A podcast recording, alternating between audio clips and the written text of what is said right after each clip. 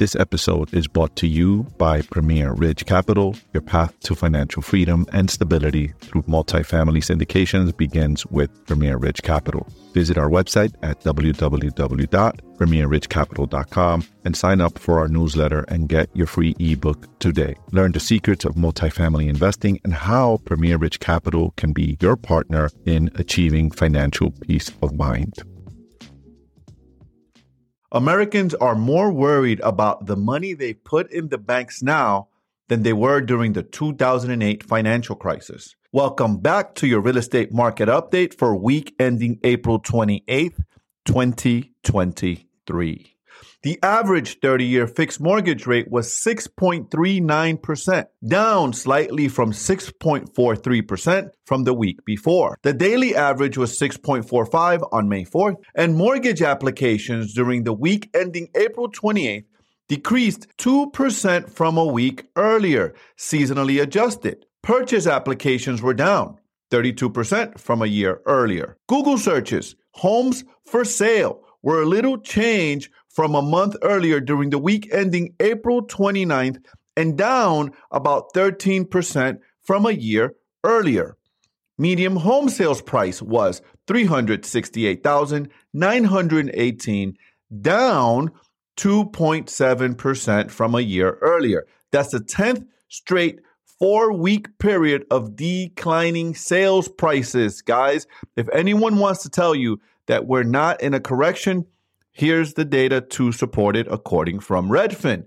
The median asking price of a newly listed home was $395,725, unchanged from a year earlier.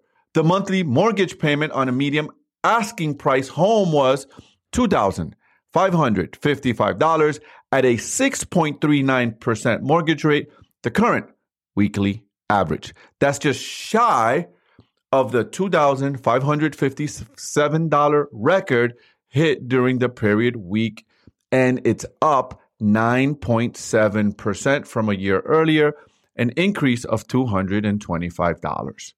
Pending home sales were down 16.8% year over year. They rose 3% on a month over month basis typical for this time of the year, right? Obviously, as we're in the springtime, that's normal for this to happen. Listings, new listings of homes for sale fell 22.9% year over year, the second biggest decline since May 2020. The biggest was during the four week ending of April 9th, which included the Easter holiday, guys. Keep that in mind. They rose 9.2% on a month over month basis typical for this time of the year. Again, and 47.5% of homes that went under contract had an accepted offer within the first two weeks on the market, down from 51.5% a year earlier, but up from 45.7% a month earlier. Typically, we see month over month declines in this time of the year in all but two of the last eight years. This metric peaked in March, guys. Homes that sold were on the market for a medium of 33 days, the shortest span since October. That's up from 19 days. Actually, that's up from 18 days a year earlier, which was close to the record low.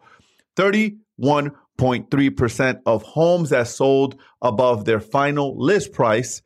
That's the highest share since September, but it's down from 53.9% a year earlier. Bank failures.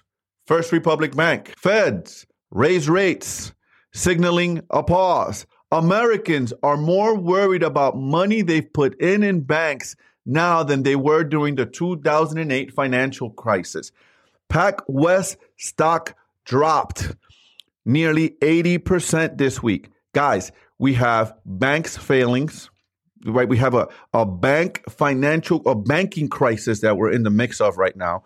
We're in the mix of a lending crisis. And when I say lending crisis, guys, we're going through a, as it pertains to the commercial realm specifically, not so much on the regular mortgage lending side.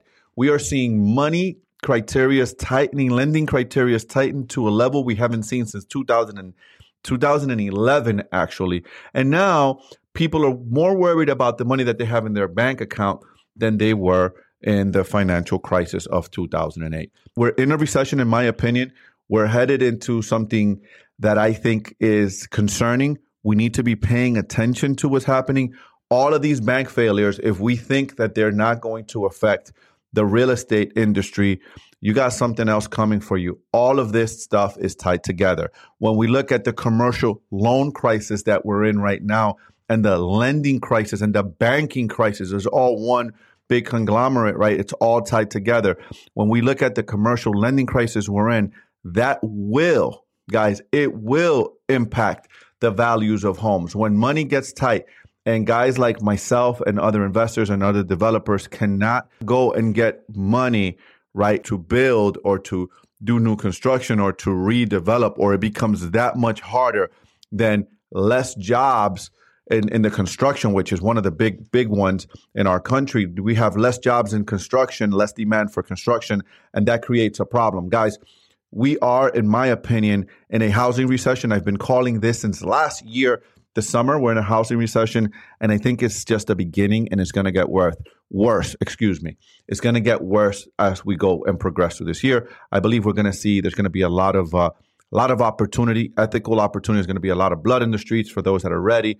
So if you're a regular consumer and you're listening to this, I think it's time to to start looking and saving and be and having some dry powder. Have a couple of months of reserves. If we're talking about consumers are more afraid today than they were in 2008, then um, we got something. We, there's something in store for us because 2008 recession was pretty rough. See you next week. And this was this week's weekly real estate market update. We'll see you next week. Peace. And that wraps up another episode of Wealthy AF, brought to you by Premier Ridge Capital, where multifamily real estate syndications meet premier success. Your future starts here. Visit us at premierridgecapital.com for more details.